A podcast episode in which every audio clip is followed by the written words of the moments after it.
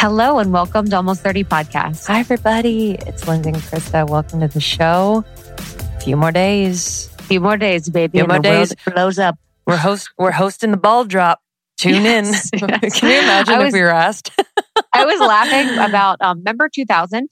of course. I was I was babysitting at 2000 when the ball dropped, and I remember. oh man, like, you were gonna die and you were babysitting. I was gonna die, and I was babysitting.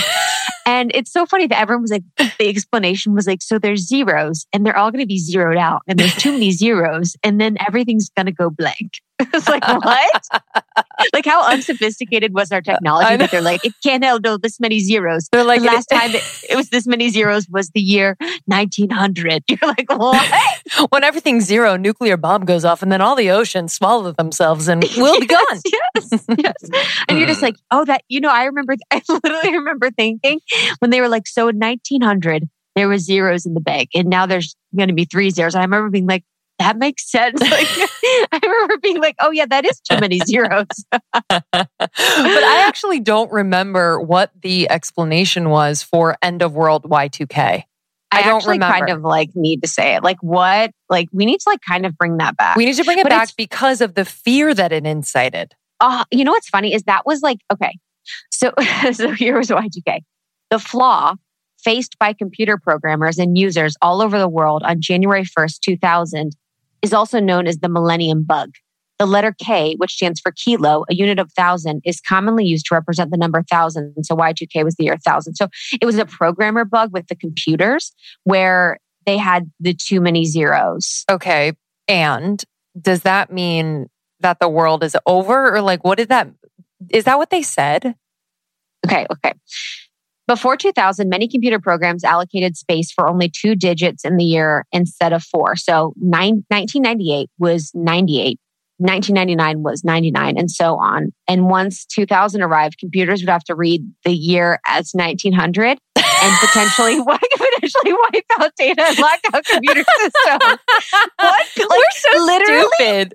literally what kind of technology were we working with? Were they're like two numbers, okay, three numbers, too much. Like what kind of computer system that is that like we that we are trusting with our money? Holy shnikes. And also going back to 1900? Really? You know, hundred percent. what would everything banks- everything would like time travel and just go back in Did we have and we didn't even have banks with numbers with money. You know what I mean? I know. There wasn't a digital money system in 1900. I feel like I remember like holding my breath, like quite literally I holding my breath at I did too. when the ball dropped, like like as if I was passing a graveyard. And yes, like honestly, you know, you're going through a portal. You're like, you literally were like, you know, on the other side. oh my God. I literally could not Uh. believe that. That, dude, that makes me hopeful because I'm like, wow, we were that dumb and we fell for that. So I'm like, but we did like yeah, I guess did we fall for it? Maybe people I got pray that there was people that were part of the resistance that were like, hey, everyone. but also like that was the first time maybe that I was okay. So that was a lot of hubbub I- for nothing. I completely 100% agree. I was, I remember that too. I was babysitting and I think I stayed up and I was waiting for the parents or something. And I was like, nothing. I literally remember nothing changed. Zero. Nothing changed. Nothing happened. Yeah. And I'm trying to think of actually, that's a good kind of game to think about what sort of things have happened over time that have gotten us in that state of panic and fear. And then you, I'm trying to think of like which one it was that was like, oh, okay, I'm not doing this anymore. yeah. Hmm. I know. Good question. I know that is a good question. I think they happen almost every day at this point um, Yeah, that's in true. the world Yeah, that's true. where I'm like, okay, I'm unsubscribing to these continued advancements of whatever it is they're trying to Yeah. portray. But but yeah, you have to eventually be like, hey, I'm gonna get reclaim my nervous system. Y2K. I'm not subscribing. And it's funny because we were like 12. Like I, I I didn't have a bank account. I know. I was like, and then BSB came out with the Y2K tour. I was like, oh, I get it now. I was like, that makes sense. Like, that's why. They, Do you know what I mean?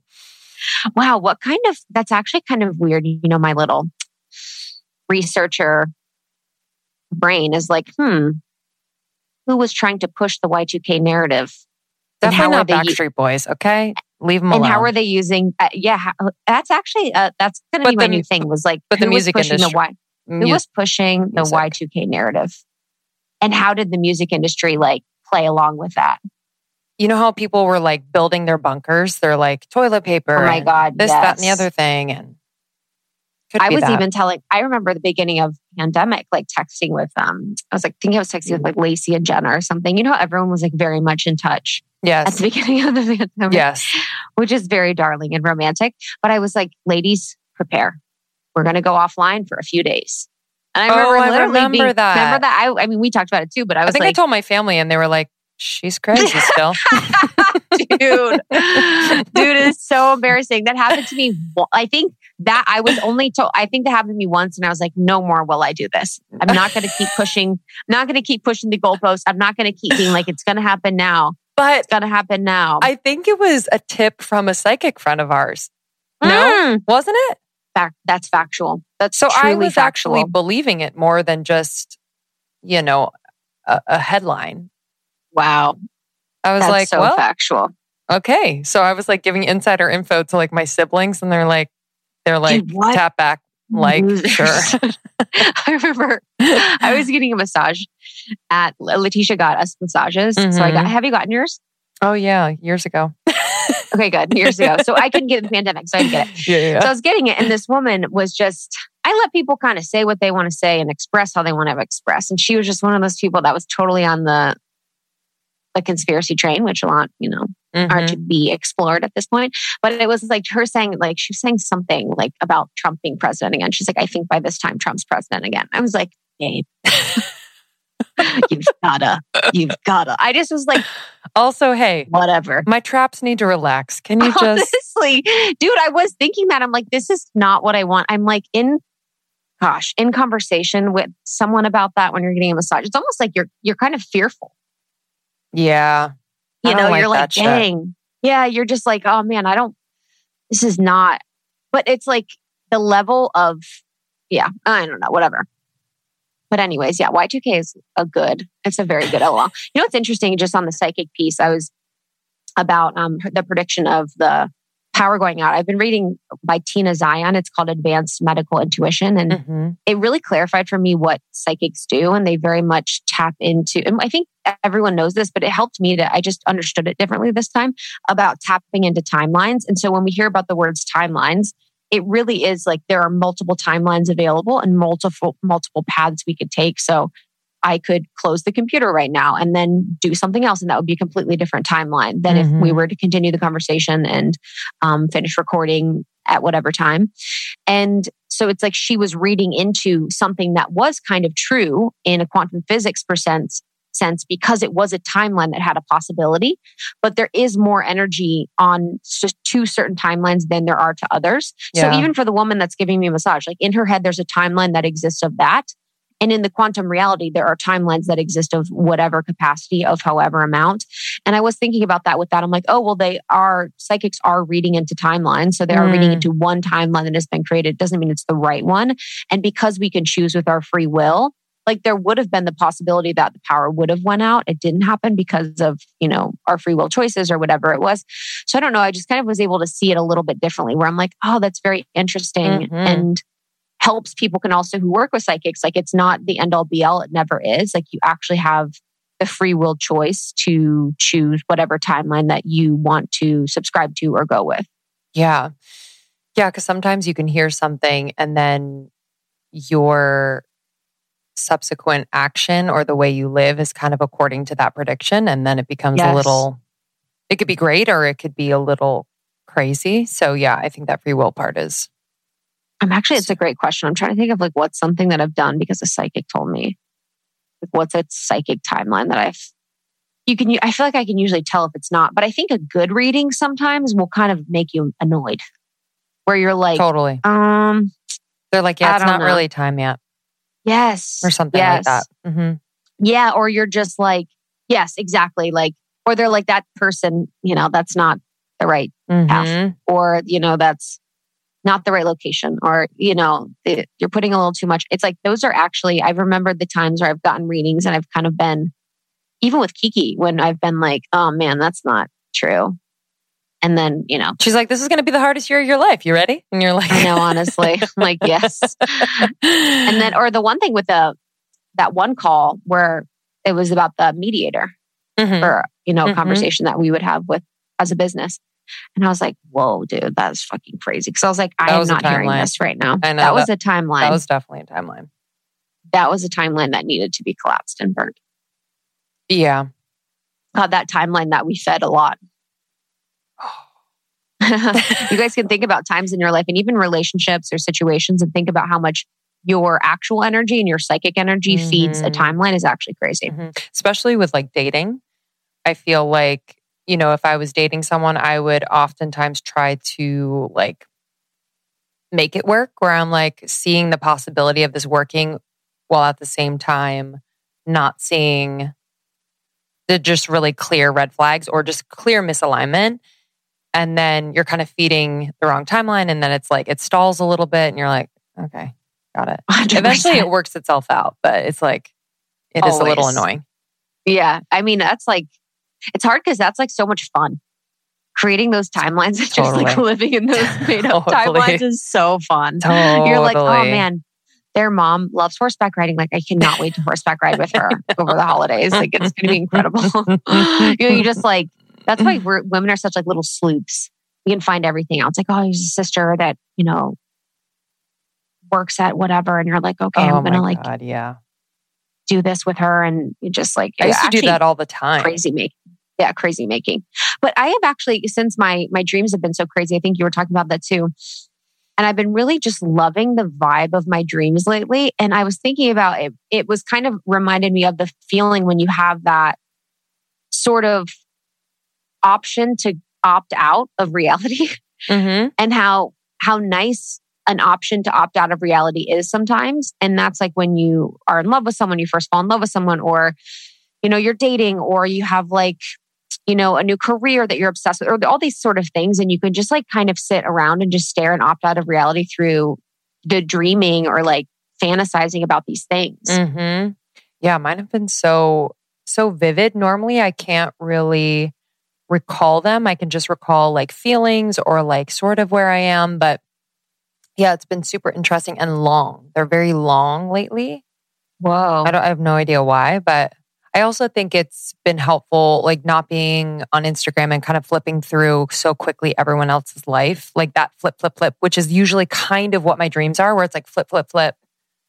Um so I don't know if that's correlated at all, but definitely yeah, super That's interesting. That's crazy. Mhm. In some of my dreams, I've been like on a cliff and like in a beautiful space, and I'm literally trying to grab my phone to take pictures. It's horrifying. I'm like in my bed. I'm like, no, I've got to get a great photo for it. I've got to get this. But in my dreams lately, I've been in school and in middle school or high school, and I haven't finished high school. And I need to Oh. finish high school, and they keep saying you're not, you haven't finished your classes. And I'm like, no, but I have a business now. Like I'm, Yeah, I'm an I'm adult and I have a business. yeah, I'm like, I don't think you guys have seen. I have a business, so like, I don't need these classes.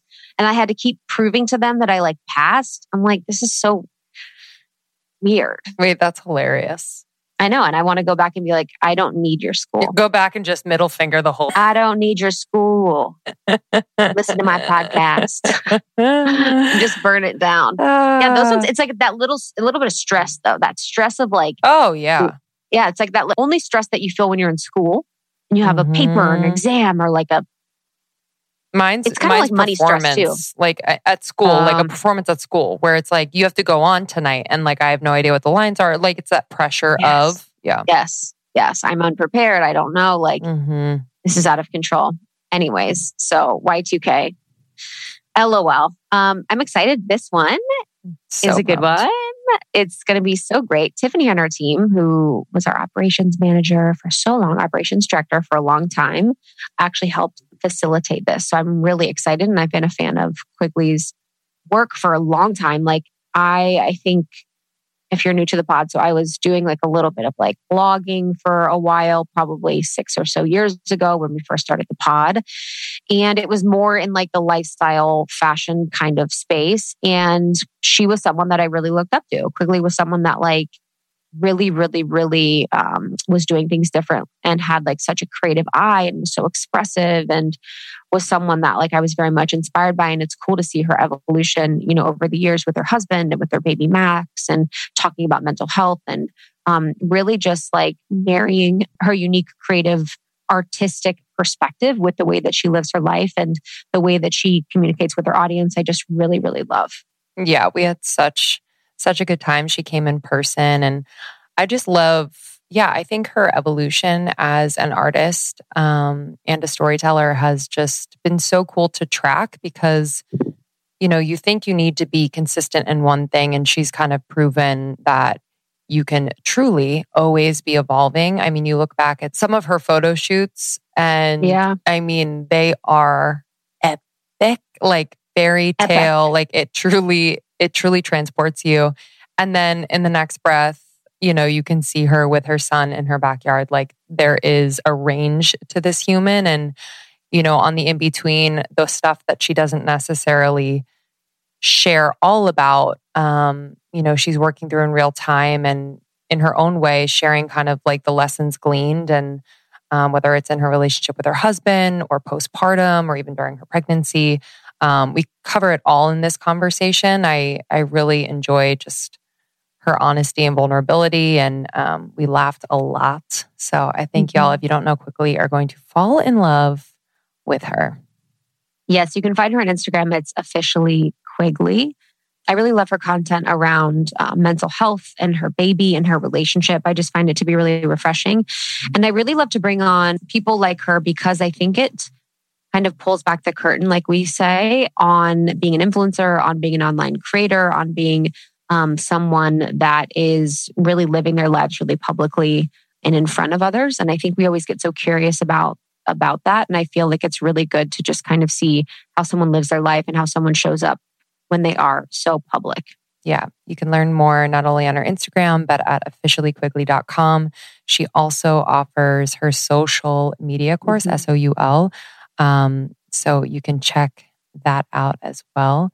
But thanks again, Quigley. We love you. Thank you all for listening. If you are new to Almost 30, be sure to check out almost30.com for more from Krista and myself. Um, we have Camp Almost 30 coming up in January, January 22nd, 2022. It's an all day virtual event. It is completely free. Thousands of you all over the world join for truly a once in a lifetime lineup we're super proud of the lineup this year. You can find out more, read more about who's joining us and how to reserve your spot at almost30.com slash camp.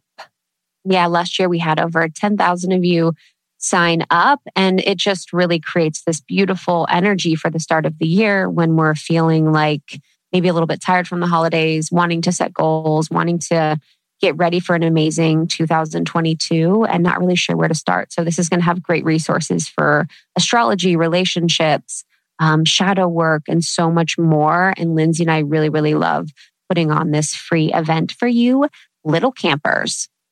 All right, y'all, enjoy this episode. We will see you on the other side.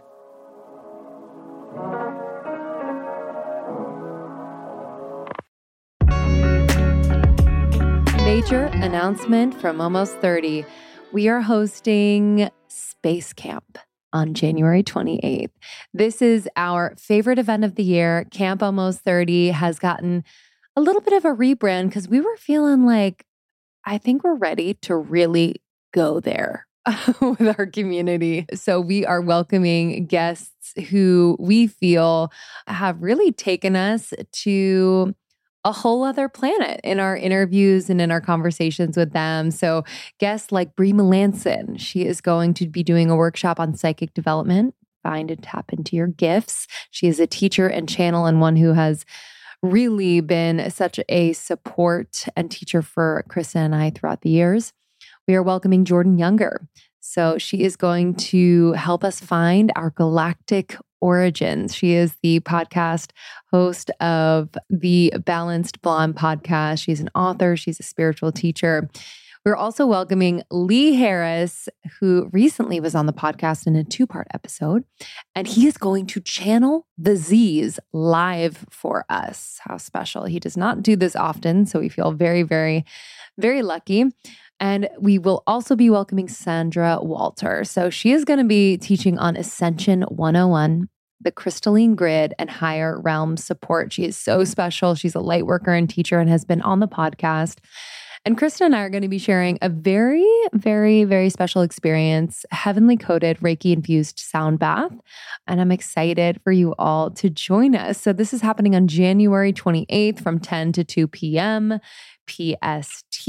Make sure you sign up. Space is limited, but it's absolutely free. Absolutely free. We're excited to welcome you. And this is the kickoff to membership opening. So, membership is going to be open indefinitely now. So, you can join membership for six months at a time and really, really focus uh, and support your growth. It is our favorite place to just come and be ourselves and really get super intimate with you all, more intimate than on the podcast. So I'm excited for you all to join the membership. But head to almost30.com slash space dash camp.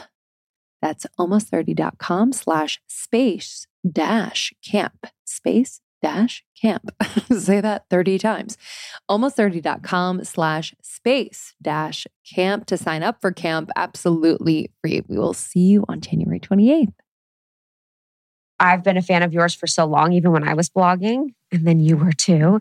and so we both have that blogging background. And then Lindsay is also a singer, and performer, and I know you are too. So there's so many parts of our like backgrounds that relate. But I think even in the past couple years, just your journey with mental health and your marriage, being so open about that has been so like eye opening for me. It's been so inspiring for me. So I'm excited to dig into all those topics today. Me too. Long time coming. And we sometimes we don't do this, but I actually think it's really important for our listeners too, because I feel like telling parts of your story that from your perspective are like, I don't know, just the mm-hmm. the Quigley the Quigleys you like look back on and you're like, wow, okay. Like, I was that person. yeah, you know, and and you've had so many iterations of you, um, which I love and is so relatable. So, in whatever way feels like natural, can you kind of take us back to, yeah, whatever point I, I'm thinking like, you know, performance days. Mm-hmm. Um, yeah, whatever point feels like natural to Let's you. go through the evolution yeah, of quiz. Yeah, I kind of love that. and that's really fitting for you guys because I feel like the common mm-hmm. thread in your podcast is growth and change. Mm-hmm. So we'll kick off by saying I started on American Idol when I was 19. Mm. And coming from Minnesota, I I thought I was going on a TV show. Mm. But it like or I thought I was going to a competition, singing competition, turned out it was a TV show, mm. you know. So I learned a lot at a very young age. And I always say I felt kind of chewed up and spit out after the show because I just was through such a cosmic sort of life changing event and then back to Minnesota. Mm-hmm. mm-hmm. Um, and it changed me a lot. I was very confused about music, if I even wanted to do music or sing anymore. And I just sort of went back to school, got a general degree in journalism, and wasn't I, I didn't really have an intention of going into the journalism world. I just wanted a liberal arts degree. And then I moved out to LA and was sort of dabbling in the music world. I wrote for a while and eventually started taking photos for my music to promote it and collaborated with different photographers in creative ways. And that was around when Instagram was sort of taking off. And so my following just kind of creeped up because I was mm. having a lot of fun taking photos with friends, dressing up. And my mom showed me this article one day. She was like, Hey, do you know bloggers make money? like, there's this one girl, she made $500,000 in a year. And I was like, Whoa, mm. I could do that. It's funny because like parents are normally like, yes, I don't get it. So that's very cool that your mom. Yes. oh, my mom is very hip. So she was like, you should try this. She also was a fashion major too when she was younger. So she was like, this is a whole new world for creative women Mm. to, you know, showcase their identity, go for it. So I started a blog 2015 called Officially Quigley. And that blog evolved from being just about fashion to now being more like a personal diary of relationships, mental health, and me finding my identity amidst that. And now it's about motherhood because I just became a mama. Mm. Mm. Yeah, in the the American Idol journey, did you go back? Were you depressed? Like, was that like how was your mental like how was your mental health played a role in the earlier stage of your life before maybe you knew what was happening and before you had got on medication and stuff like that? So after Idol, I was really confused because as an artist, I felt squashed. I felt told by the judges that I was not a good singer. Obviously, I got kicked off the show and very confused about the way that I was presented in the media. If you aren't familiar with what happened, which you probably won't because it was literally 10, 15, almost 15 years ago, Mhm. I went on the show and the press media sort of dug up some bikini photos that I had taken when I was in college. And they it was on TMZ. It was like, oh, the shocking scandal of this, you know, young girl who is like oh, like sexy. And I was like, I did the bikini photos because it was like a fundraiser for breast cancer research. And I, as a Which is an interesting thing. yeah, I know, right? I, as as a teenager, I had one boob for like five years, and so when the second one grew in, I was like, "Whoa!" Yes. Yeah. like, someone needs to shoot this. Someone needs to see this. Yes. So, anyways, I was really confident about my body, and I was really proud of those photos. Then I go on Idol, and it's like this scandal. And when I even when I spoke with the judges in real life, they were like, everybody loves you. All the men think you're so hot. You're really the whole package. And they really made it about my looks and not about the potential for Mhm. me as an artist. And that really felt like I was reduced to being a body. So that's something that I can say 10 years later where I've reflected on it. But I don't think I really understood at that time how that impacted my identity. And when I look back on my early 20s, I realized that a lot of the decisions that I made were based on fear of being judged for the way that I looked. Mm. I still don't understand like why digging up those pictures was like So it was crazy. You were in a bathing suit. like what yeah, what, what- no, I literally. So I I really don't So it get was like she's sexy and in a bathing suit. well, it, they were professional photos. Okay. So Yeah. it, was, it was for a swimsuit Yeah. calendar. Yeah. okay, and- cool. It's Yeah. it's And just like an bad. odd. I guess thing. at that time that was scandalous. TMZ in the press is just so crazy. I don't see the dots connected. Well, We're talking about. Are we trying to like get you off of your campaign of running for contestant on American Idol? It's like Have a you ever very seen weird Jesus thing. Camp? It's Mm. like this show about, it's like a documentary about how a lot of middle America is very religious in a specific way that we don't even really realize being on coastal cities. And it reminds me of that where there's just so many people that that's not okay, I guess, Yeah. to show your body in that are watching and part of that community. Yeah. And I mean, it wasn't even a judgment because a lot of the press were like not saying mean things. Okay. Uh, okay. It was just like, look at what we found. Wow. and you know they were saying nice things like she's really pretty and like she Mm. can sing too which is a plus but it felt like the headline was yeah. you know yes, Yes. of course. Did you ever like? Weren't you underage in those photos? no i was 19 but i mean i don't i i guess Or- i don't in, know the, in the photos, you were, were you younger though?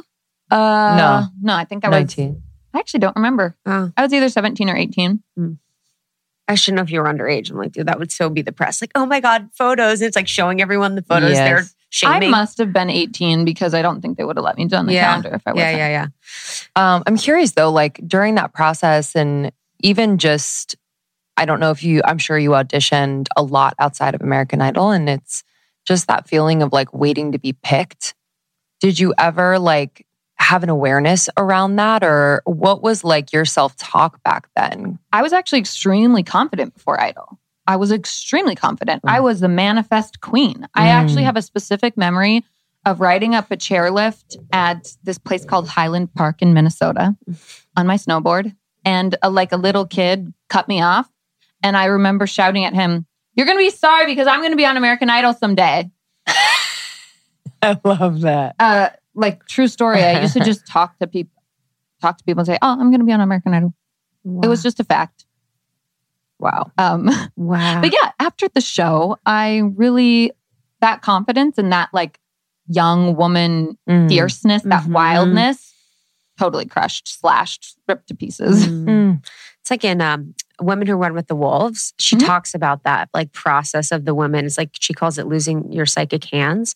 And it's like that part of the journey where you lose that like naive fierceness that you have as like a little girl or that openness or that lovingness or that creativity.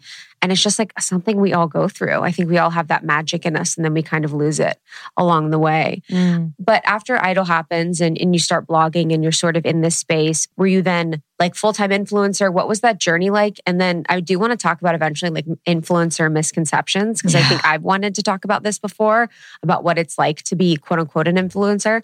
So, what was the influencer journey like after you found blogging?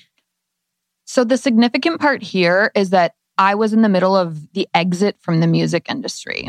And that was this very painful process because it was a lifelong dream to be a musician, to be a singer. I wanted to be a pop star more than anything. And going through the experience of realizing that that dream was not going to happen and I felt like it was because of men was really confusing because it was convoluted with a couple of relationships that I had with musicians. I had two long term relationships with musicians that were unhealthy and that made me feel like I should not be in the music industry. Um, there were a lot of writing experiences where I went into rooms with producers that I just felt like they just wanted to sleep with me, and I, I couldn't be my fierce, wild self without them assuming that I wanted more with them. That being said, I did learn to produce music from one of those ex boyfriends. And that is the best gift he could have ever given me because at this point in my life, if I ever do return to music, I have the power of knowing how to produce and I never will have to de- depend on a man to make my art again. Mm. So that I will always be thankful for.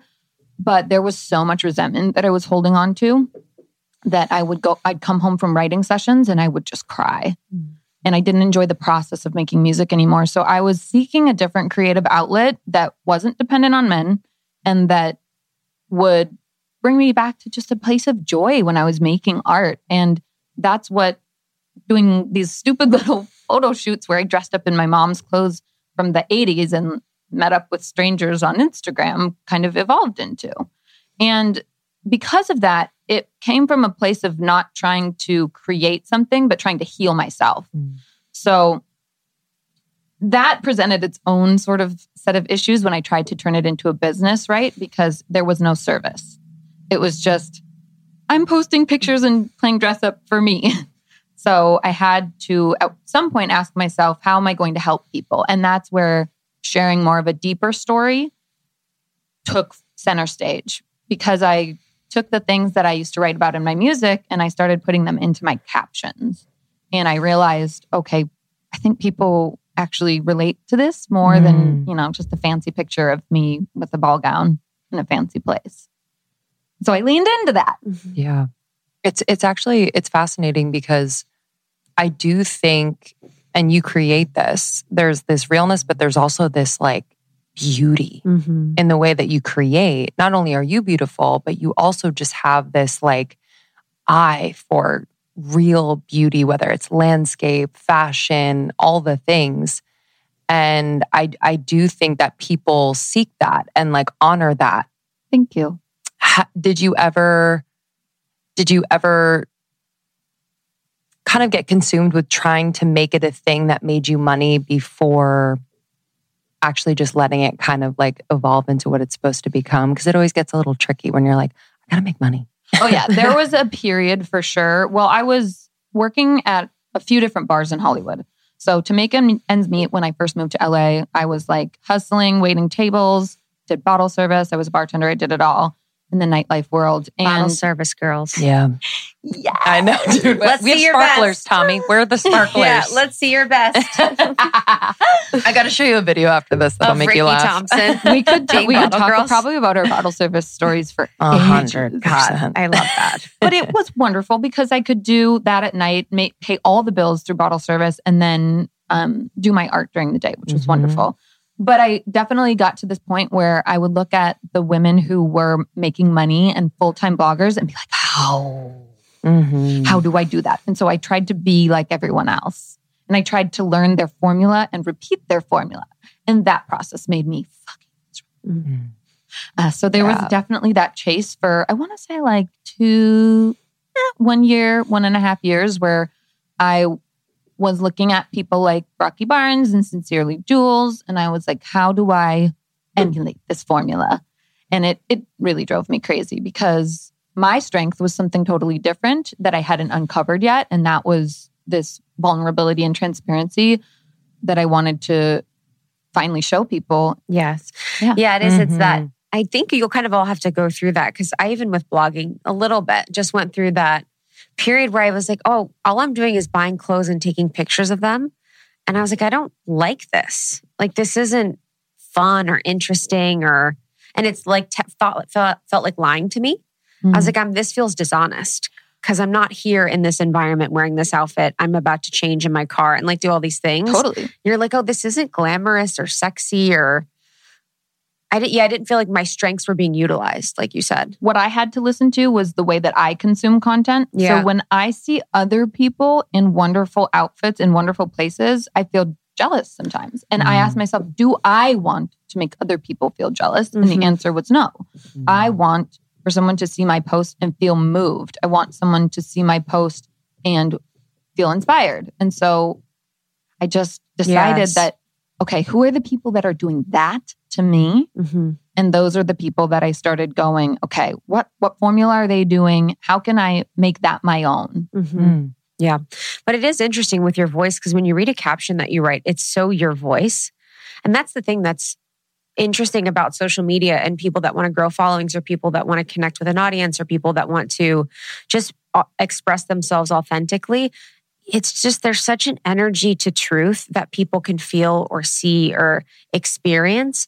And I know like if I have a caption that like I don't even think about that just comes through and I write it, I'm like, that's going to be amazing. But when you're trying too hard or forcing it or thinking you have to do it a certain way, it doesn't ever land. It's so weird. Mhm. The energy behind it's so weird. Oh, yeah. I think writing is a muscle. And Yeah. and some people really love writing and it comes really naturally to them. And some people it's it's hard.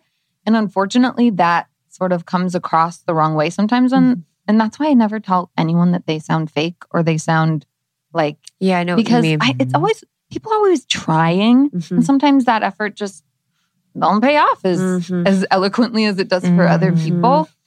But yeah, it can feel forced. Mhm. Um, but I am always like, okay, well, they're trying. yes. Totally. What are I want to be genuine. What stands out as like the biggest misconceptions that people might have? I would say one of them is that we make our money through affiliate links. So that like the bulk of our income just comes from other people purchasing products that we recommend. And that's like total that, that was like not at all. that was maybe true for like a minute when this Mm. industry started, but now it's really brand partnerships and or influencers who start their own businesses. Yeah, it's like the affiliates. I remember when I first started, there was like, what is reward style? Mhm. Like to know it, Mhm. whatever. And I just remember being like, this is such a scam. Yeah, I mean it's a it's a nice I think it tool. works for Mhm. people. But For for, some me, I was like, this felt weird. And it just was actually like way more challenging, like way more organizationally dependent than I thought. Yeah. I was like, what? I feel like a lot of people are like, oh, they probably have someone write their stuff Mhm. or, Or- like or reply write to their DMs. blogs. Yeah. Yeah, you don't reply to people. So there is a amount of messages that we have that we respond to, and I say we as in me and my assistant Cassie. Mhm. There's an amount of messages that we will go through, and she will help me categorize them. So if it's a question about something that I'm wearing, she'll respond with a link. If it is a inquiry about a brand partnership or some sort of collaboration, she will send over my manager's information. But the majority of t- the time, it is a personal message that is something that I really want to respond to. And so she'll cat- she'll flag those and they'll go into a folder and then that's how I can sift through them. And generally I send back video response or a voice memo response. Yeah, voice memos are the. Yes. I always get a But then little they keep nervous going back though. and forth. and Yeah. I'm like, well, uh, you know, and you just have to accept that you can Yes. you can get to Mhm. what you can get to, but you also have to have your own boundaries and your own limits because I have a one year old at home. So Yeah. I gotta be present for him. what's that? Totally. Ba- what's the boundary conversation for you? And kind of navigating being uh, someone who's supposed to be online all the time, paid to be online, paid to be like sharing with people. Like, what's your boundary conversation? How has that evolved? Girl, it's a challenge. And I Mhm. want to say I have a structure figured out and I want to say I know what it is, but generally the rule of thumb is just listen to my intuition. And when I'm feeling overwhelmed and I'm feeling like I'm drowning in the pressure, I have to take a break and I have to step away. And generally, what that looks like is just taking a couple of days off of stories. like everyone's like, oh, a couple of days. But sometimes it's even just one day and I feel a reset. And sometimes when the DMs are too flooded, I take it like a full week off of responding to things. Mm. And what about the conversation with your husband? Because I can imagine, like, I don't know how comfortable uh, he's seemingly comfortable with being on camera, but you know, we we never know what's happening behind the scenes as far as like sharing and what feels comfortable between you two. Is there like a check in that you do, or how does that work? it's actually really interesting because we don't align on a lot of things, but the openness that we feel about our lives and our relationships, we're on the exact same page. Oh, that's great. We are both an open book when it comes to that. There are a couple of things that I'll check in. I'll be like, hey, is it cool that I share this? For example, last night, he I was in the she shed doing some work and he mm-hmm. started texting me photos of Timothée Chalamet's face. And I was like, question mark, what? And he was like, just trying to get you in the mood. You're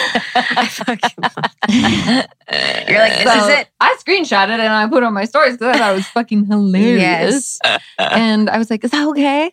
He was like, sure. It's like, whatever. Have you ever crossed the line? Uh, so I would say the only line we ever cross, or the only line that I don't want to cross too much, is when it comes to politics. Mm, yeah. Um, totally. because on one hand, I really, really want to inspire people. But on the other hand, I want to be respectful of people's opinions and not get too righteous. So I won't go, I won't be as frank as if I were to talk, talking to like a girlfriend Mhm. or Sure. a family member. Sure. Yeah, completely agree. I think that was like our transition too, especially when it was so hot during the election time. It was like, there's just things that I, there's things I want to say. There's things I want my audience to know about me. There's things I want them to know about what I believe, but I don't ever want to tell people what to do in any way. And it didn't feel right to be pressing my opinion based on my experiences, based on Mhm. my background, on anyone that hasn't had that set of experiences and background. Right. Do you ever feel pressure from people Absolutely. to comment Yeah. on things? Every single Just- social event that happens, everything that happens in the news, if I do not post Yeah. about it, I will get at least five people saying, Why haven't you talked about or addressed this yet? and what do you? Do you do how everyone? Do you feel about that? No, Yeah. Okay. Yeah. Yeah, can't. I know. can't like because I'm I'm not I'm not a journalist. Yes, I went to school for journalism, Yeah. thankfully. So I I'm like, I'm not a geopolitical like advisor, everyone. Right. Like, I And- don't know. and do I have an opinion? Yes, but sometimes I don't because I'm I cannot consume the weight of it. I that is an excuse, I'm sure, to some people, but sometimes I just can't internalize it every single day. Mhm. And Really? I, I just have to ignore those messages sometimes because when people slide into my DMs asking me, why haven't you done this yet? That's a reflection on them. And Mhm. they're they are trying to be an agent of change um, by asking me and calling me to action. So I just go, good job. Mhm. Good for you. hmm Thank you. You're trying to do your part, and that's great. Mhm. I just can't right now. Yeah, I never understood the that like just reaching out to someone one on one and saying, "Why haven't you done this?" Like, what is that doing on their mm-hmm. part? So it's just hilarious. Just disempowers. But they're people. they're tr- they're making an effort in whatever way they think they know how. I agree, but they're, But they're giving deflecting. me the like, what are you saying and doing about this? You know, like I mm-hmm. think it's like you are just as powerful. yeah, and they, it could be mm-hmm. them feeling like a sense of guilt themselves Mhm. for not doing Mhm. enough. But Yes. How will we ever do enough? I A know. hundred percent. So true. Before we move into just more personal things, I feel like you are the expert as far as influencing goes um, and just real authenticity and showing up and creating. And what advice would you have for anyone that is creating content online, um, whether they are influencers or not? But what would you recommend? I think my biggest thing, and this is sort of the underlying message of my class social media, is that it is such an incredible time right now. We are the first generation that has the opportunity to connect in the way that we are through social media. But there's so many toxic sides of it and so many unhealthy elements that go hand in hand with Mm. being in the public eye that a lot of people can be prevented from creating because of that fear that might go alongside with it. So, my biggest thing is that I want to be able to show and help people get past those hurdles so that they can embrace and take full advantage of the opportunity that we have to connect with people on a wide scale level that has never been, you know, has never happened in the history of ever before. So, Mm. my advice would be start before you are ready Mhm. don't prepare, begin. That's not my quote. Can't remember who said it. I love it. I, I really that. love that. The biggest thing is we get in our own ways and we censor Yes. ourselves before we post something because we tell ourselves it's not good enough yet. Mhm. But it will never be good enough if you are if you have that mindset. You have to just get out of your own way and create from the heart.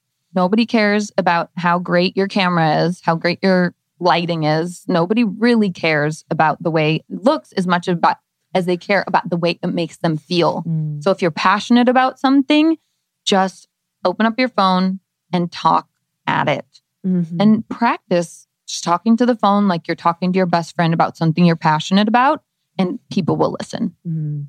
Video is is key to I know. If I, you can get out of your own way and not be so afraid to post video.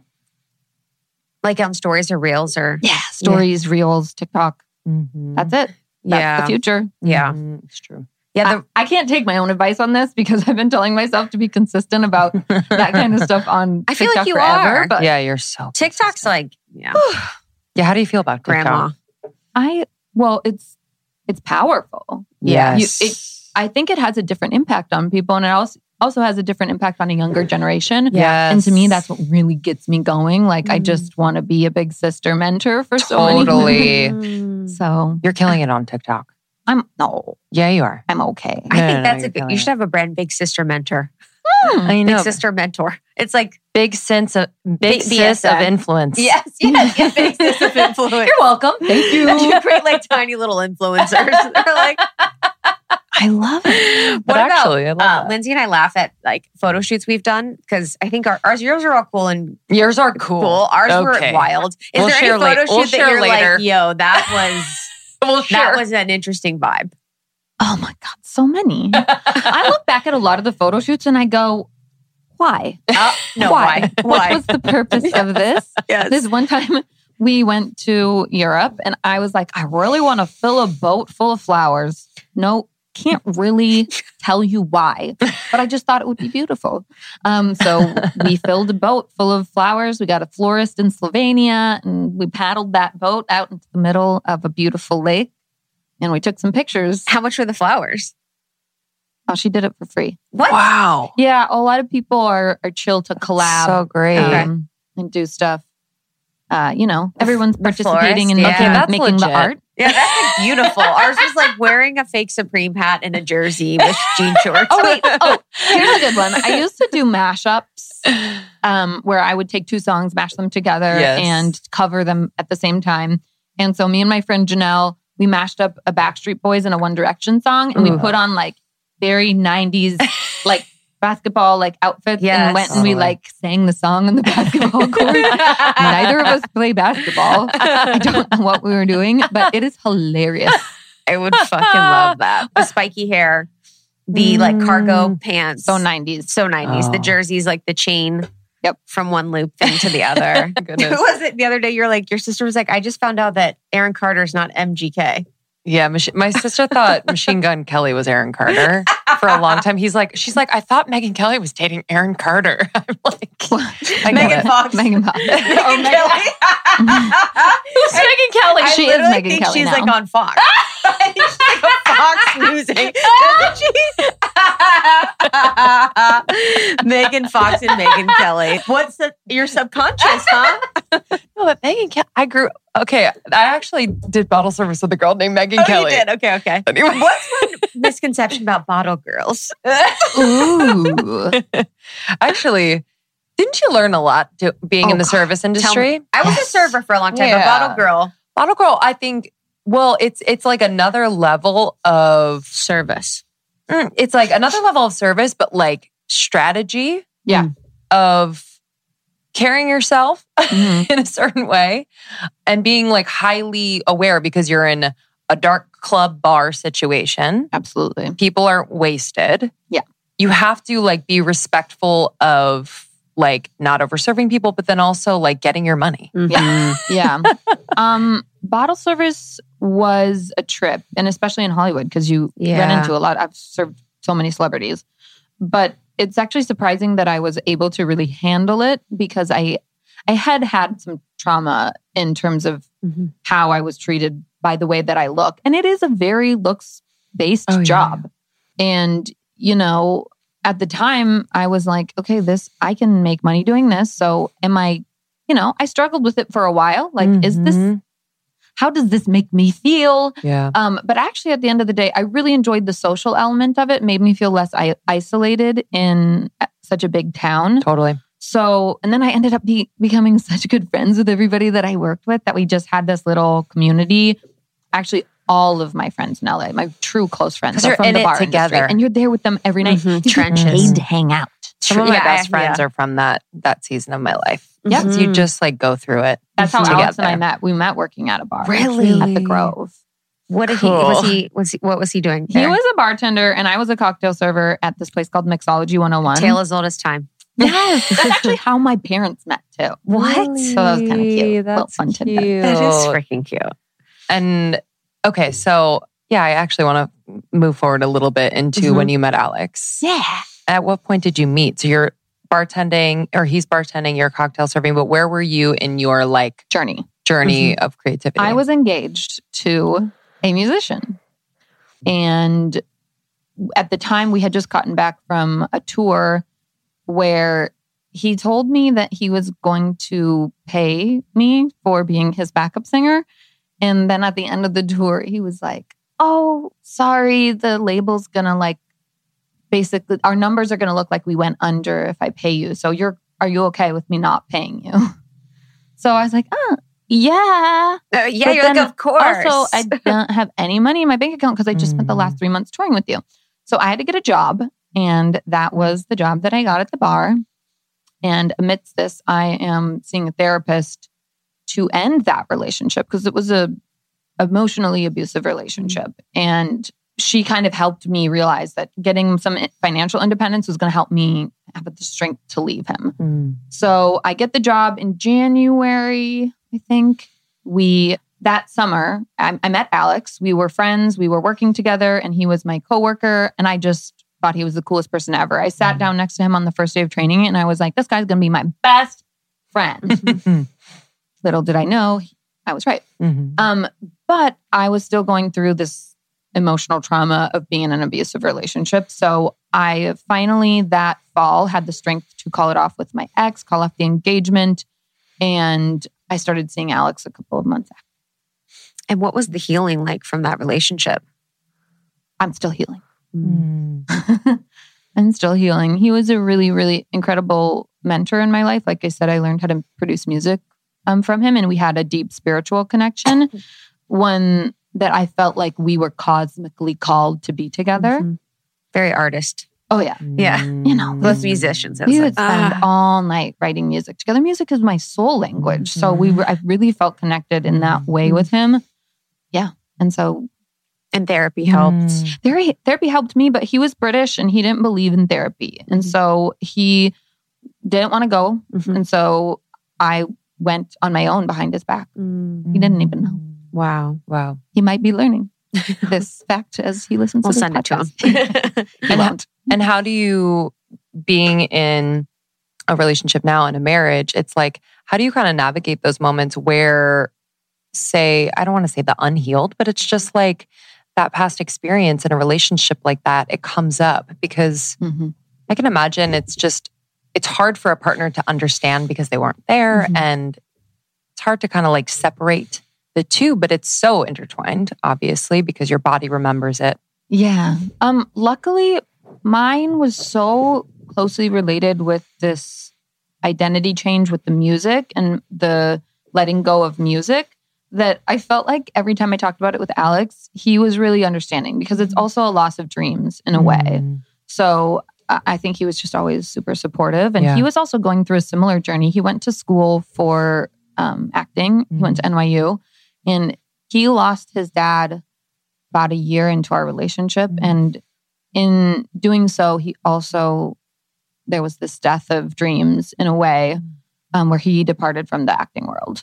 And so we were both going through similar experiences in an odd way. And so it actually brought us closer together. Do you think everyone knows what a bottle service girl is? Yeah, let's explain. Should we just break Yes. this down? Yes. Break it down. So essentially, when you go to a club, you can purchase either a table at the club where it's a private space for you to hang out with your friends, Mhm. or you can purchase a bottle of alcohol that will reserve that table for you.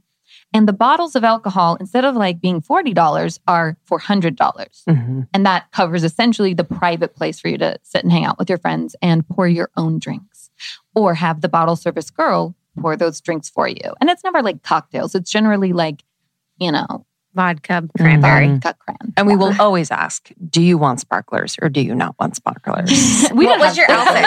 what, what was your outfit? Mine was a an American Apparel dress. It was white on top, black on the bottom, and it said Bounce Sporting Club. What was yours? We got to wear whatever we wanted. Oh, What? really? Yeah, I worked for the Houston brothers That's at nice. No Vacancy. They were just chill. So they that's just wanted us to look cool. yes. Oh, that's sick. I was in sick. Vegas for a bachelorette a few months ago, bathing suits. I was Ooh. like, God bless you. The bottle- Coming, can you imagine going to work every day, being on your feet for eight hours in a bathing suit? I don't know how to keep the pubes I in know. check. I know. I same. yo, the bo- I was like, the body hair. It's wow. it. Well, honestly, I was just like, yo, I can't believe this every day. I you have to be fully constantly waxed. razor burn. Con- Yeah. razor. I mean, you have to. Yeah, it was, Yeah, you know. So you guys, so you're working at the Ah. restaurant. What was? Did you guys evolve?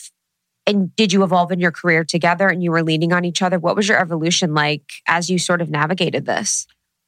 So for him, he went hard into the bartending world and actually got a corporate job working in marketing for different spirit companies. Mhm. So he got a full time job and had a bit of security. I, on the other hand, just like I said, I was taking photos, putting them on Instagram. I didn't really know what the intention there was. Um, for a little bit, it was just sort of experimentation. And then I finally got to a point where I felt confident enough to go full time. So I quit the bar job. And yeah, he was always extremely supportive. And he would, you know, he's used to being in front of the camera because of his acting background. So he wasn't that IG husband that was like, I'm going to take your photos now.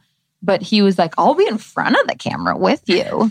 so we started planning our wedding. And that's actually the big transition. I look back on what we did for our wedding and I got to step into the role of creative director for the first time. And that's when I re- like a new strength in me came out because I was like, this is what I want for our wedding. I want a destination shoot where I wear at least 10 dresses and we shoot them in beautiful locations. and so I found a florist and I, you know, art directed this Mm. extravagant shoot just because it was a dream of mine. Where was it again? it was in Arizona. Mm. And he was so along for the ride. And we had our actual wedding in Chicago in his mom, his parents' backyard. Nice. So uh, I think it was sort of like the trade off. Like we did the the wedding in the place I've always wanted, and we'll give you your destination, you know, photo shoot. Mhm. But he was just so accommodating and so patient with all of those shoots, and he was in every single one of them. We hiked to various mountains at 4 a.m. to get the lighting just right. And those photos ended up being the ones that got circulated on a lot of the blogs that Mhm. went viral and I really put us remember on the seeing map. those. Mhm. I remember seeing those, and then there's someone you shoot with. Is it like JZB photo or something? Mhm. Yes. And you did like this, like, there was like a series of photo shoots that you did that I was like, oh my God.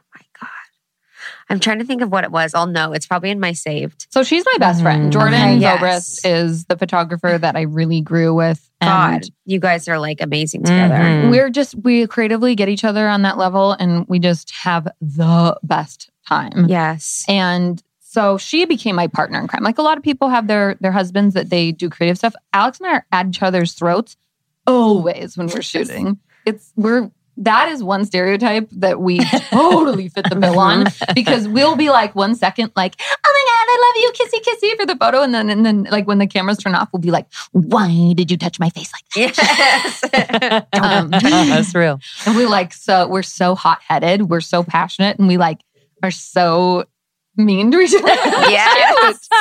um, but Jordan and I, we're like just these little, Mm. we turn into these little five year old girls who are just like, let's try this and let's try that and let's try this. And uh, we're all over Pinterest. And that kind of made me started to think about what I did in a different way. It's not just, I'm not just blogging my outfits. I'm actually directing the entire photo shoot. I'm picking out the photographer. I'm picking, I'm doing my hair and makeup. I'm styling the props. I'm styling my outfit. I'm styling the location. I'm telling the narrative. And then I was like, okay, I like this. Mhm. Um, and that's actually how I started making um, money for a little bit before I was able to land big brand partnerships. My photographers and I would actually pitch content and creative direction packages to the to small brands themselves. Smart. So um, when we used to travel, like let's say we just picked a place, a lot of people think like, oh, bloggers just get reached out to by hotels and airlines to just fly them around.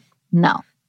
A lot of us just Mhm. plan our own trips and then find brand partnerships to take along with us. And so what we would do is we'd pick a place like a destination, let's say Cabo, and we would reach out to small brands and say, hey, we can deliver 50 photos for you and we can shoot five outfits for you. And this is the Mhm. rate. And we'll cover your social media for whatever campaign. You don't have to think about it at all. You just send us the product. Smart. And smart. they like ate that up. Wow. Wow. Yeah. Because So to smart. have two people do the job of like An agency. imagine sending six Mhm. people to Cabo to shoot. yes. You know, you have the photographer, the model, the brand person, the makeup artist, the stylist. Yep. That's a lot. wow. Costs a lot. When you made the leap and you left the bar business and went full time, did do you feel like there's energetics to going all in? Like, did you have a little bit of a cushion, or was the leap the thing that kind of opened up more space and confidence for? One hundred percent, yes. Mm. So I have a story that goes along with this. It actually ties back to Danny from Daisy LA. She was like, "You gotta listen to Guy Raz's um, How I Built This." So I listened to the entire, like every single episode uh, on a drive up to San Francisco once, back to back, and I realized that every episode, every entrepreneur that he featured had the same thing in common. It was they had to take a giant leap of faith on themselves. How can an investor invest in you and your business if you are not showing them that you're 100% in? And that was what really hit me. I was like, oh. Um, and so, yeah, I quit the bar. I jumped And then went all in. and I went all in and I Yeah. doubled my income. Yes. That's what we, that's what ours too. So crazy. I'll never forget. scary though, you it- know. yeah. I was like trying to think of how we've gotten from here to like a, you know, a certain point, And I was like, damn, it was when we quit. Mm-hmm. So weird. But I've quit unsuccessfully too. You have to have a certain amount of momentum. Yes. Yes. hundred percent. Yeah.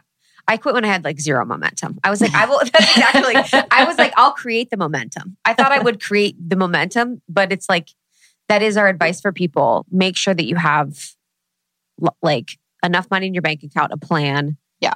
Money coming in because I think it was, I, I kind of got that same idea of like, oh, I got to quit and, and go all in and do all these things. And it's like, no, that's actually not my financial situation. I Right. couldn't just do that. It didn't really make sense. So you left. And then I feel like even to now, it's like your evolution from like being a blogger influencer, even to now, it's like I've felt the change from being less about you doing the shoots and creative direction to being like, I'm going to share this like sides of my life in more detail, even though I've always felt like you've been doing that. And it probably started a lot with motherhood, getting Yeah. pregnant and then, you know, being a mom. Can you talk about the impact of motherhood on what you're sharing and just like who you are as a business person and then who you are individually? I think I knew going into motherhood that I was going to want to talk a lot about it. My mom, like I said, she was a fashion major, but she actually ended up in child education, family child education. So she did parent education for a long time now. She runs um, part of the St. Paul School District for early childhood family education. So I grew up like with her doing her doctorate on, you know, how to parent. Mm. And so I was always like, I can't wait to experiment these philosophies and try them out on my own guinea pig child. Um, so I was like so psyched to be a mom and to talk about that journey with my audience. And it felt really natural to lean into that because of everything that I've learned from being her daughter. But then, you know, a part of my identity was so wrapped up in the photo shoots and traveling and having those creative director uh, roles being filled. And so when I stepped away from that for a certain amount of time, I, st- I started to ache for it. So I, I was very, very much enjoying. I'm a seven on the Enneagram. Do do I'm a you know nine one. I'm uh, I don't know a lot about the I'm the best Enneagram. one. I'm the I'm the person who likes to try new things. Yes. Okay. So Mm. pregnancy really worked for me because I was so Mm. excited about the novelty of it. Yes. But then when that wore off, I definitely was like, who am I? What is my purpose? Mhm. What who am I outside of being a mom? And I'm still trying to figure that out. Mm. In pregnancy, in particular, like how did you deal with body changes? Were there mental challenges, relationship changes? Have like bringing a human being into the world? What is this going to mean for both of you, your career? What was like that pregnancy period like? Let's unpack this. This is where it gets fun because I went on an SSRI the month that I got pregnant. Just happened to line up where Mm. 2019 was a really amazing year for me. I will say it's probably the most prolific year of my life. Mhm. But because I did so much, I was so burnt out. By the end of the year, I was crying every single day. Mm. And I talked to my therapist, talked to my psychiatrist. They were like, why don't you at least try this? We can start you on a really low dose. And then the next month, I got pregnant. So um, I can't say there was such a strong tie between, you know, going on Zoloft and figuring out how it impacted my mental health and then also pregnancy at the same time that I'm not really able to differentiate the effects of Mhm. both. Mhm. But I will say, I loved being pregnant. I loved everything that it did to my body. I loved Mm. feeling the feels. I loved feeling sick. I love, like, I loved trying. I just loved trying things. Mm. So, yeah, I, I had a semi easy first half of my pregnancy. And then the second half of my pregnancy, um, I developed pretty bad carpal tunnel. I actually didn't know this was a thing during pregnancy, but my entire hands were numb. Whoa. Really? Yeah. Um, Was there like a nerve being pre- like? yeah, what I is- think that I think it's something about the swelling in your wrists. Oh. Um, but it's similar to carpal tunnel. And uh, yeah, for about six months total. So three months of the pregnancy and three months after the pregnancy, my whole Could you work? were numb.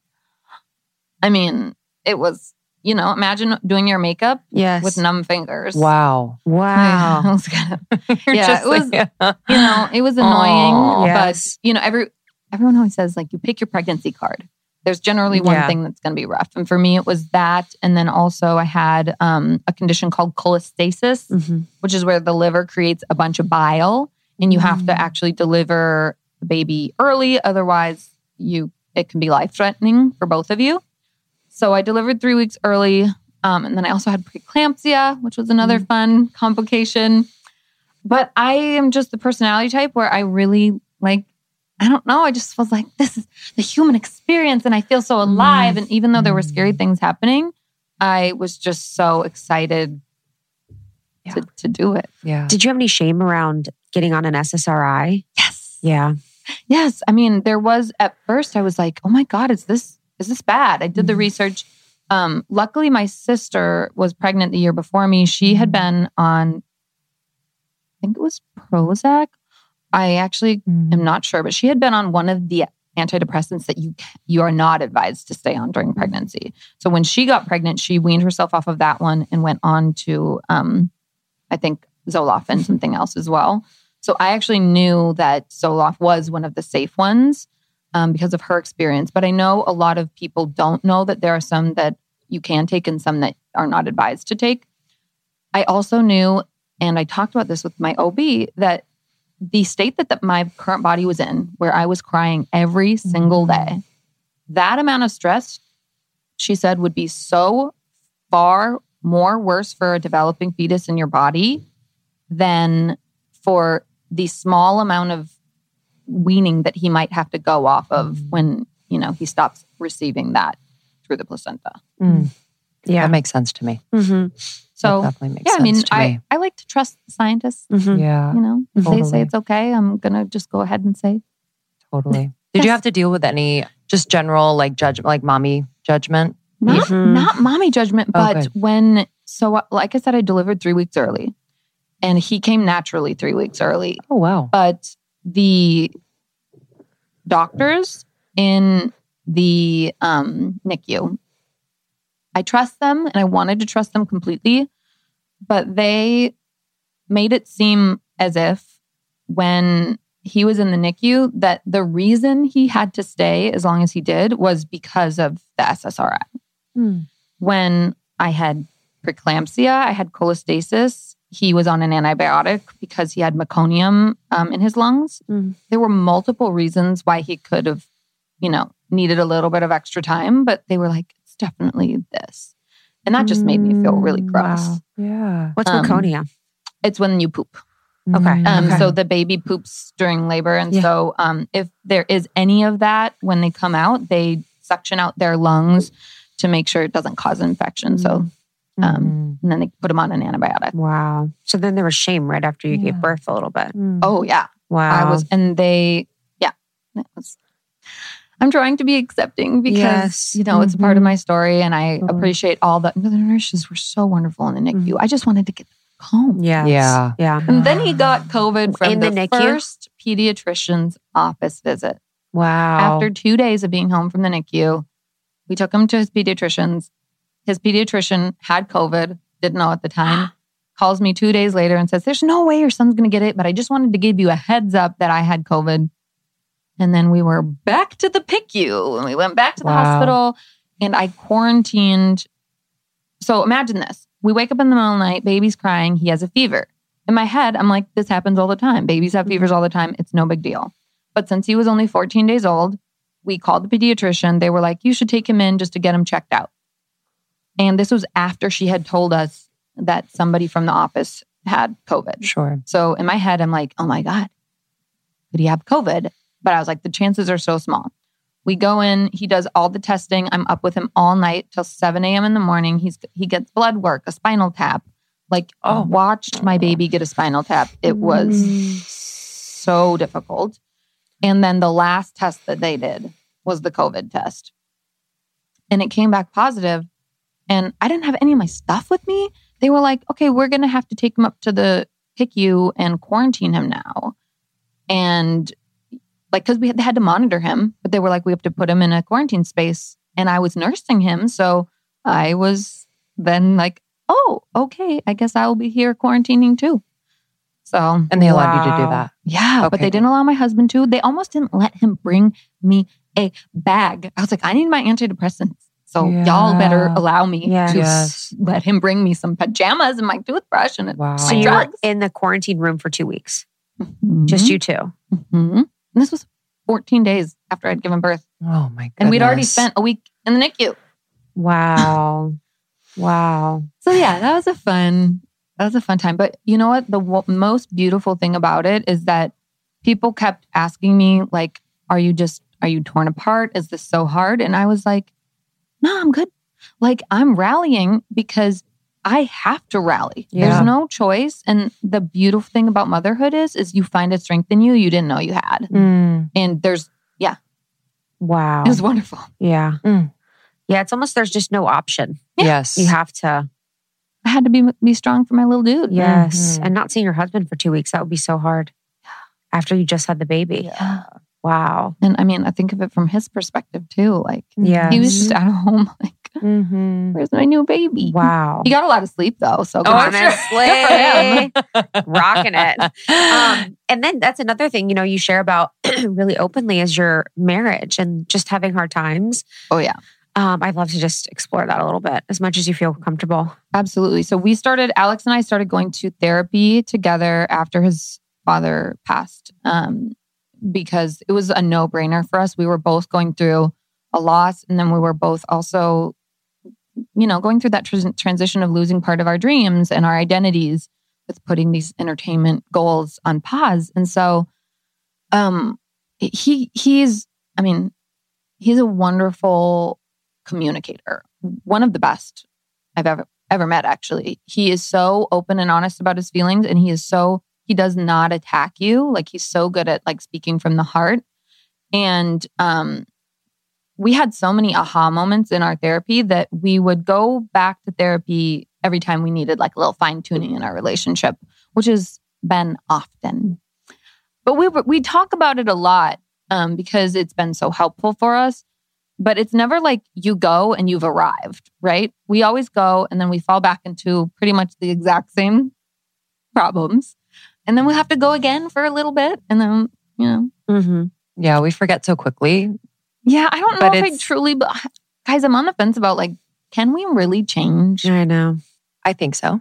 Yeah, I want to believe so. But I think it just takes it's it's hard. There's so many things stimulating us on a day to day that to be fully aware in the moment mm-hmm. and not go into autopilot and not go into our usual yeah. reactions and responses is really hard. It's because we hard and especially in this type of environment that we're living through and experience that we're living through, it's like I'm trying to find the comforts as much as possible. Yeah. And sometimes if I'm in like kind of an uncomfortable conversation or experience with my partner, I'm like, I kind of just want to yeah, 100% hit the road for a second yep. and not deal with this because I just want to feel more comfortable. And that's usually just going into an autopilot response. And yeah, so I, I yeah, it's like one of those things you're like, I have enough to do. Yeah. to worry about how you feel is not on my list. Well, you add a baby to the element, and we're I like, we don't, we don't have time, a lot of time to talk in privacy. Totally. Right. So we end up talking on our walks. And that's actually, I think, the most successful part of our relationship is that we always walk the dogs together two times a day and talk. Did you know that the drugs we take to manage period cramps were invented in the 1950s and exclusively tested on men? what? It's literally outrageous that there hasn't been more innovation when it comes to periods. Daloon is changing that with dietitian formulated solutions that relieve our symptoms while actually supporting cycle health. Because our cycles affect every aspect of our wellness, period pain, mood, sleep, skin, metabolism, energy, and more. I, I don't know about you, but you know, some some months I'm like, oh my gosh, like everything has to stop, but it really can't because I'm experiencing, you know, really bad cramps or headaches, fatigue, you, bloating, you name it. I've really tried a lot of things and while I think I've gotten most of my symptoms under control, it doesn't mean they still don't happen and kind of disrupt my flow. So I was really excited to find Daloon and recommend it to a lot of my friends. And they have been absolutely loving it. I was talking to a friend the other day that experienced like really, really bad periods, cramps, and just all these symptoms. And she was so happy uh, to try Daloon, she's noticed that her symptoms have subsided. They don't last as long, they're not as intense, and she can really just be in her life, which is really nice. So, Daloon Nutritional Solutions are dietitian formulated to work with your cycle health, not against it. It'll help you all month long while also relieving your cramps and PMS during your period. Daloon creates effective drug free supplements for period cramps, PMS, and optimal cycle health. So you can get the relief you need naturally, which I'm all about, and start feeling like your best self. So if you want high potency, fast acting supplements for your period cramps, PMS, and really getting your cycle health in its prime top condition, like 92% of their customers report that relief, try Daloon. Leave bad periods behind and start the new year off with 23% off. Go to cyclehealth.com slash almost 30 and use the code almost 30 to get 23% off plus free shipping. If Daloon isn't the right match for you, your money back is guaranteed.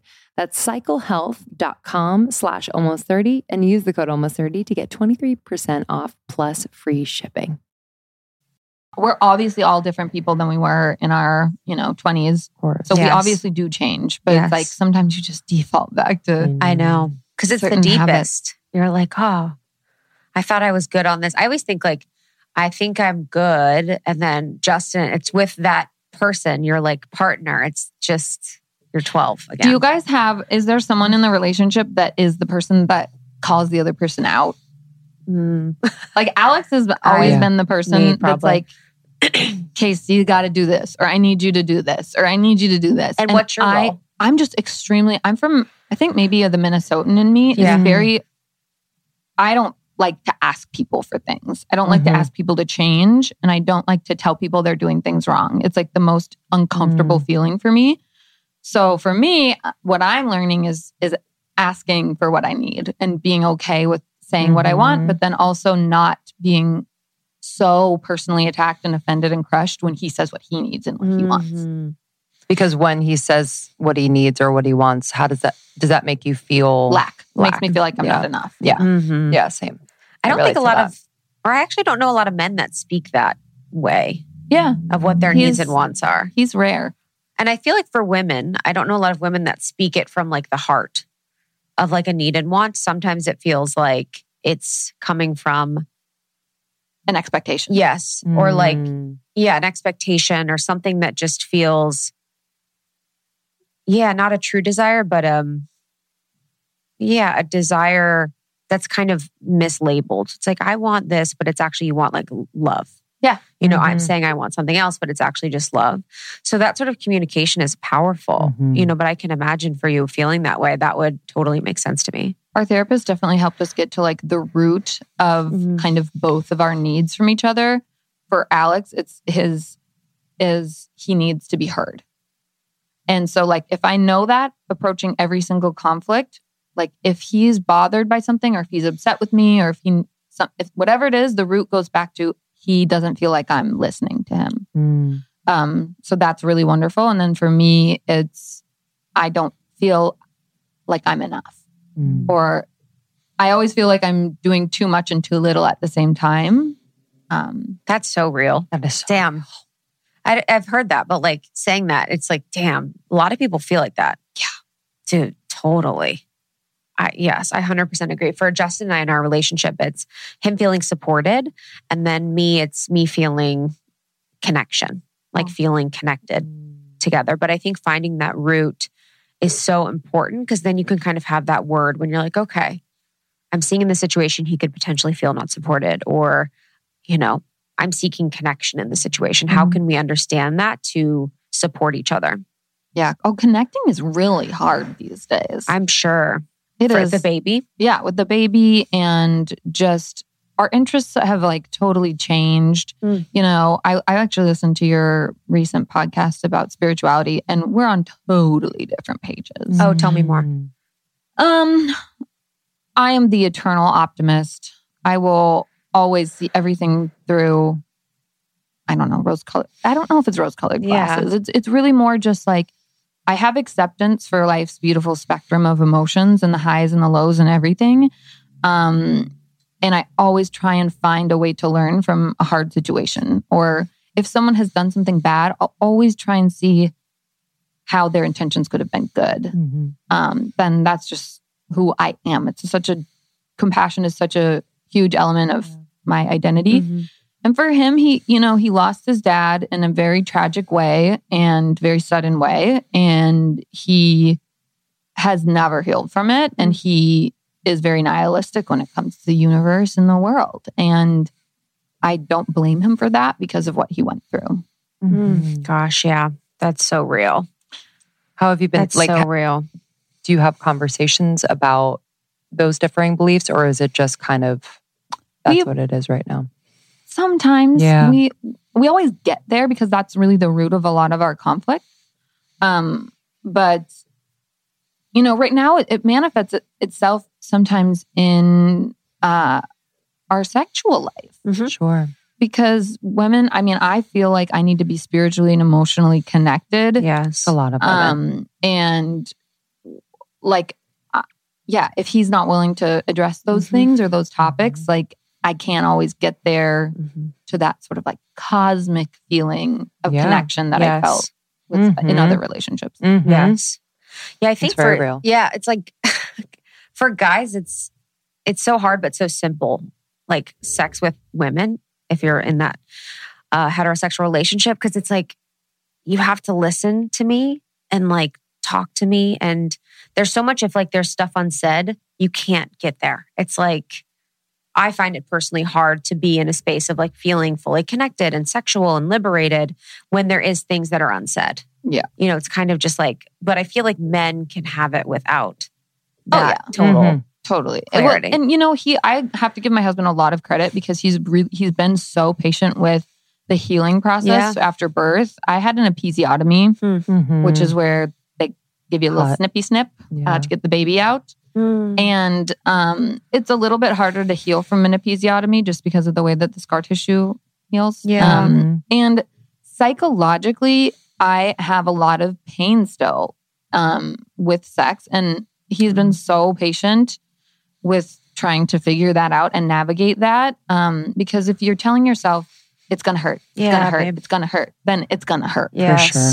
Um, and then also there's the element of being on an SSRI and totally, I don't know if you guys are aware, but it limits the fuck Mhm. out of your ability Libido. libido and Yeah. an ability to orgasm. So, Wow. Oh, really? I didn't know that. Yeah. Mhm. so we are going through it, but he's he's been really Yeah. patient about it, and yeah, I think it's the natural, natural progress of motherhood too. Mhm. Because I was just talking to another mother friend of ours about this, and it's like, it's just a part of the phases of life. It's like sometimes you're having less sex, sometimes you're feeling less connected, sometimes you're more. Mhm. Mhm. And I think for women that have had children, it's really liberating to hear you say that. And I think even people that are in a relationship, just being honest about like their sexual connection or feeling sexy or not feeling into it. And I feel like that's a very common theme for a lot of people, but they don't feel like they can talk about it.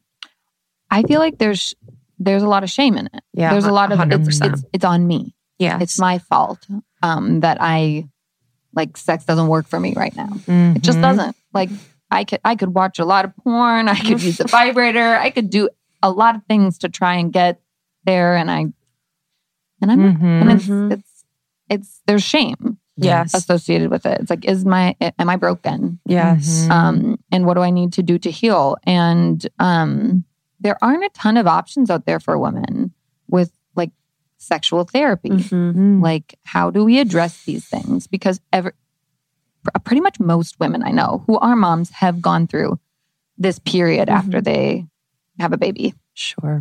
What's that? Like, there's a Goop show now. It's like Goop. Sex, love, and something. Yeah, Sex, Love, and Goop, and they t- they do like a therapy process, a therapeutic process for like women's sexual liberation. Mm-hmm. And it's a woman that's an expert that actually gives the woman an orgasm.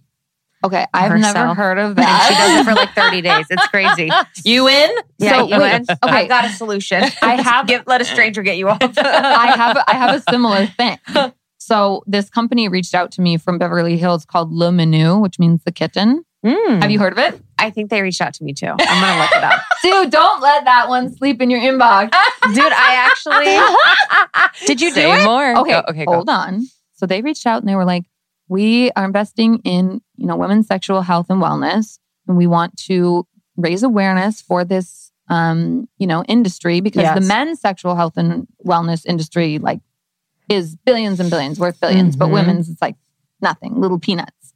Um, so they created this space in Beverly Hills where you can go and you can talk to like licensed nurse and practitioner about your sexual needs and about just you know sexual health in general whether it's mental health or physical Mm. and um, they have certain treatments that they can help you with and one of the first ones is they use a radio frequency uh, wand to essentially increase blood flow and collagen production in the labia Mm. and inside the vagina as well. And so they literally, it's like getting a facial I for like your vagina. And it's meant to heal the tissue. And so you can do that. That's one of the things they offer. They offer hormone therapy, but then they also offer the O shot. Have you heard of it? No. Say more. they do. They do. Assist, you know the vampire facial, which Yes. is where they take your the platelets All from right. your blood, and they. She doesn't like blood. Keep going though. I don't. Dude, lately, Close it's, your ears. everything's been my nightmare with this. and don't listen to this one. I literally, okay, I'm, I need to grow up. Okay. Are you? I don't know. If you can't do blood or needles, you might not want to hear But this. you did acupuncture in your. I did acupuncture Hoo-ha. in my puss. Yeah. Perfect. So this is not far off. It's not. Okay. So the O shot is essentially they take the platelets from your own blood and they insert it back into Mhm. your clitoris. Got it. I'm thinking about something else so you could. Okay, so yeah, so this is another service that they offer. Um, and it apparently will last if you get the shot, will last for like a year, the impacts Wow. of it. And it's supposed to give you a wonderful orgasm. So are we have not- partnering or what? I, I've not tried this yet. Did you try the the loop, the first one? Yes, I did try the the radio frequency wand, and I can't remember the name of the therapy off the top of my head. Um, but I did try one session of that. It was extremely Great. comfortable. It worked really well. Um, and the nurse that you know I was working with, she felt made me feel so comfortable in the room. I, it wasn't awkward. It was like you know there were candles lit. It was like a little spa day. Oh, I love that.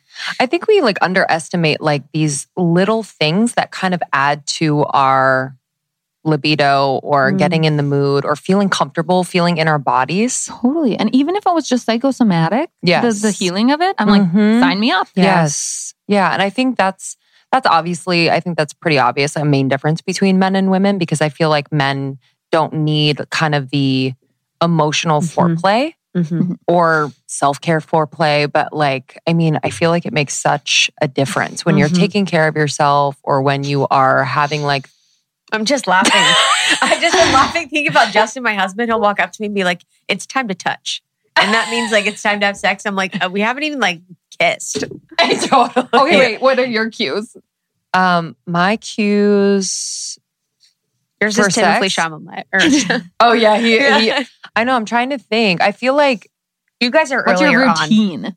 What oh our routine? Well, he laughs because I I love and what turns me on, at least for myself, is like being clean. Like taking Mhm. a long shower. I Yeah, I love agree. I, love like taking a shower together, starting in there and then taking it out.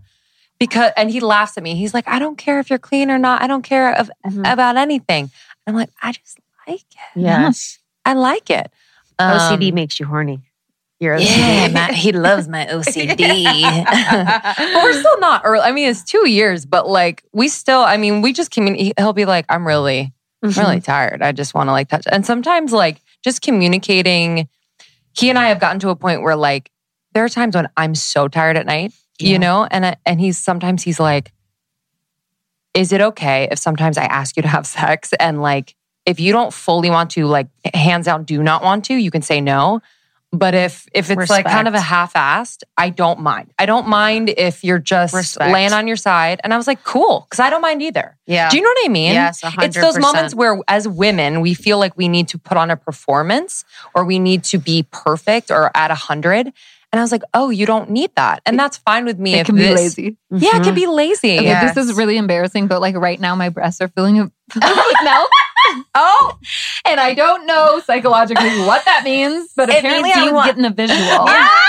yes, yes. That's hilarious. You have to press Dude. on them to stop the milk from coming. You're like, hold on, milk. Wait, what's your I can't what's your wait. si- signature or your signal So that oh, so for boobs or for sex? For sex. Ah, so for sex, um, for Alex, he's also similar to your partner, where it's like he's totally okay with saying, "I I need this. Mhm. Um, is it okay if we do this?" Respect. Yeah. Yep. Um, and just being frank about it. And for me, I um, I really like to put on something sexy. yeah, man. It, So for me, I'm like, you me. sit here while I go put on something cute. yes. And then I like to do a little dance. Mm. Like sometimes I put on wigs. oh, I Oh, I love, love I that. feel really hot in a wig. So for me, it's That's about so I gotta I gotta fun. feel Yes. like I gotta and good do sex a little is dance. all about how you feel about yourself. Yeah. Mhm. It's like if you feel Yo, sexy. lingerie is underrated. It's funny because it's like we've reclaimed lingerie.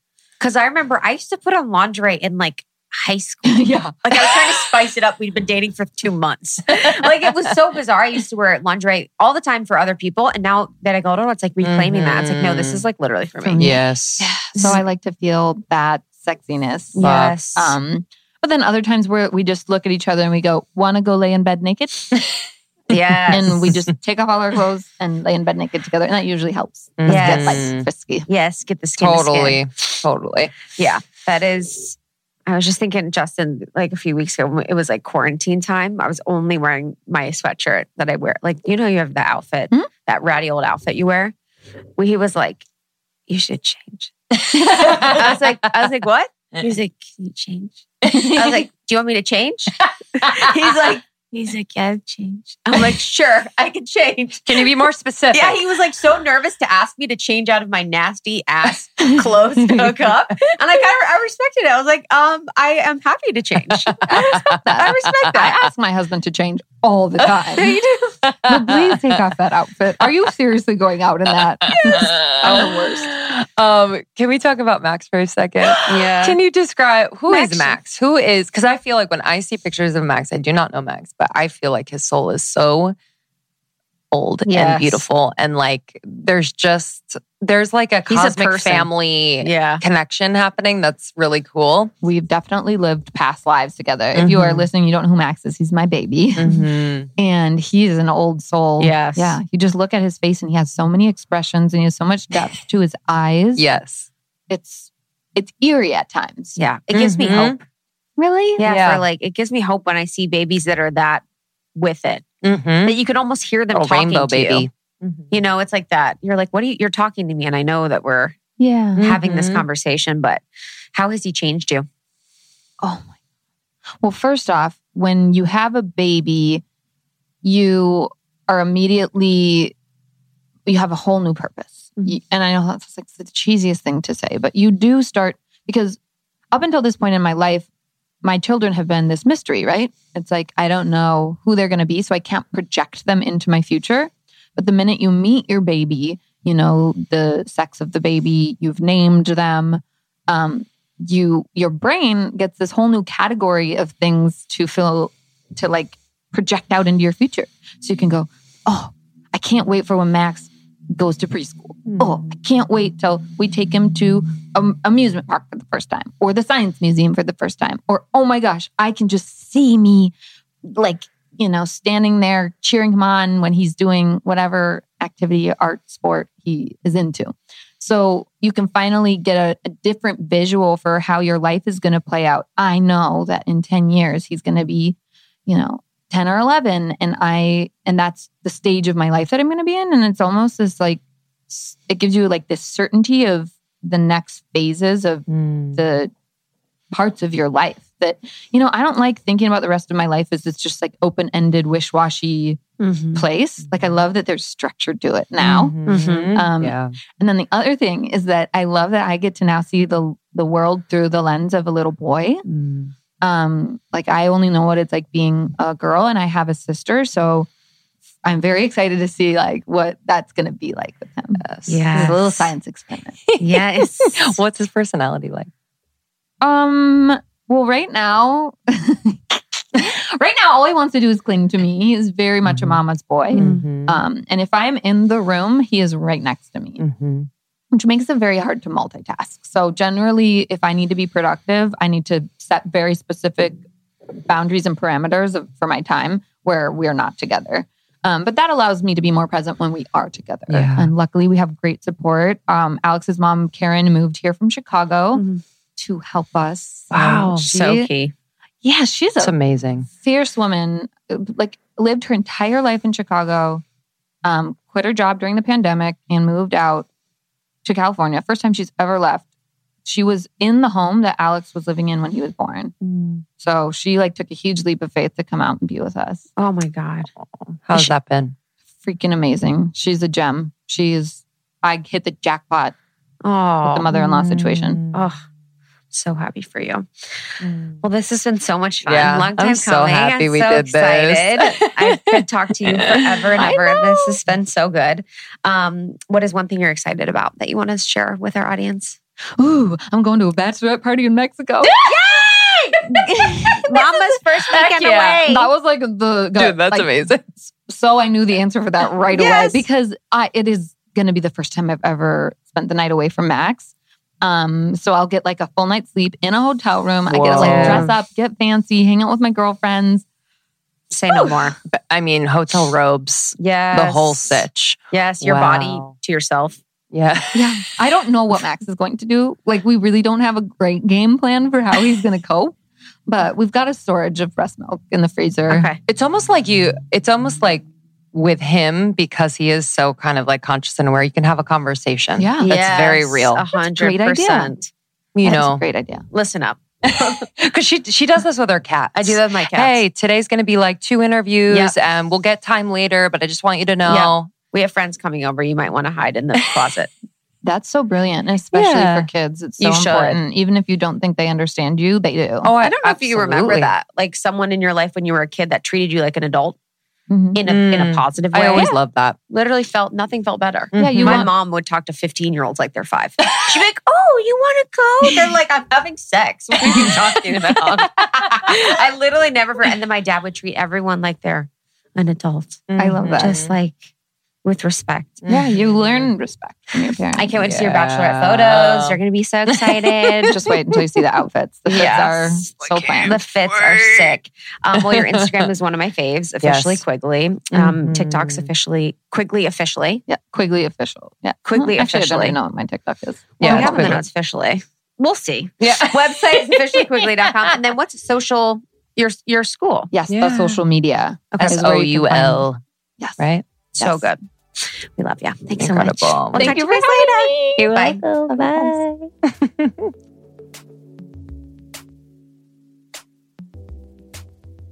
Thank you so much, Quigs. That was so much fun. Officiallyquigley.com, officially Quigley on Instagram. And again, she has her social media program that you can dig into. And for all of you that are new to Almost 30 or OGs, you know, hopefully you know, camp is coming up. Camp Almost 30 happens twice a year. This is a celebration to kick off the enrollment of our membership and really just to celebrate you all. So that is happening on January 22nd, 2022. It is live. It is truly once in a lifetime. The lineup is so stacked. Can't wait for you to see. Go to almost30.com slash camp for more info to sign up. It is completely free, completely free. And enrollment for membership is going to be open right after camp. So we get messages on a weekly basis asking when membership is going to be open. It's such a special place where Krista and I are really pouring so much of our time and energy into. We do live hangs every month, workshops, we have downloadables, just ways to support you in your evolution. Um, we have a monthly theme that we just love to dig into all together. So cannot wait to welcome you. Cannot wait to welcome you all in the membership. We will see you on the next episode. Thank you for reviewing and rating and subscribing. It means so much to Lindsey and I. We're excited to do 2022 together. I cannot believe that we've been, you know, growing together for so long. It's been such a dream. We love you so much and we'll see you soon. Love you.